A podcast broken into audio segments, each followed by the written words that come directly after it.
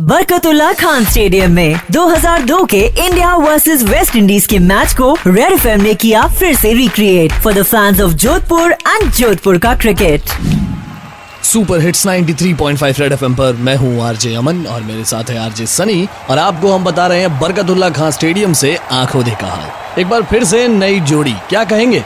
अमन देखा जाए तो द्रविड तो जमे जमाए हैं इतनी दिक्कत नहीं है। पर हाँ मोहम्मद कैफ को यहाँ चतुराई से काम लेना होगा। बिल्कुल सही कहा सनी आपने और मुझे लगता है कि यहाँ पर मोहम्मद कैफ जो है वो खुद चतुराई से काम लेंगे और देखते हैं अगली गेंद पर क्या होता है। ये बीरेक्स की अगली गेंद और बल्ले का बाहरी किनारा और बहुत ही खूबसूरती के साथ डबल रन पूरा किया इसे कहते हैं तेज रन की गति। अमन यहाँ जीतना है तो एक भी सिंगल मिस नहीं करना होगा और अगली गेंद और ये द्रविड ने घुमाया और एक बार फिर वही गलती। गेंद सीधा फील्डर के हाथ में। बिल्कुल सही कहा सनी। और यहाँ अब थोड़ा संभलना होगा।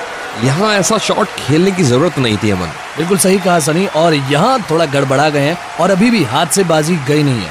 और सनी जब आपके पास गेंद ज़्यादा हो और विकेट कम तो बड़े ध्यान से खेलना होता है।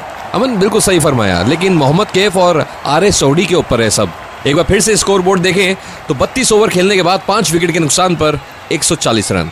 सुनते रहिए 93.5 रेड एफएम बजाते रहो। आज पूरे दिन 2002 के इंडिया वर्सेस वेस्ट इंडीज के मैच के हाइलाइट्स के मज़े उठाते रहो और सुपर हिट्स 93.5 रेड एफएम बजाते रहो।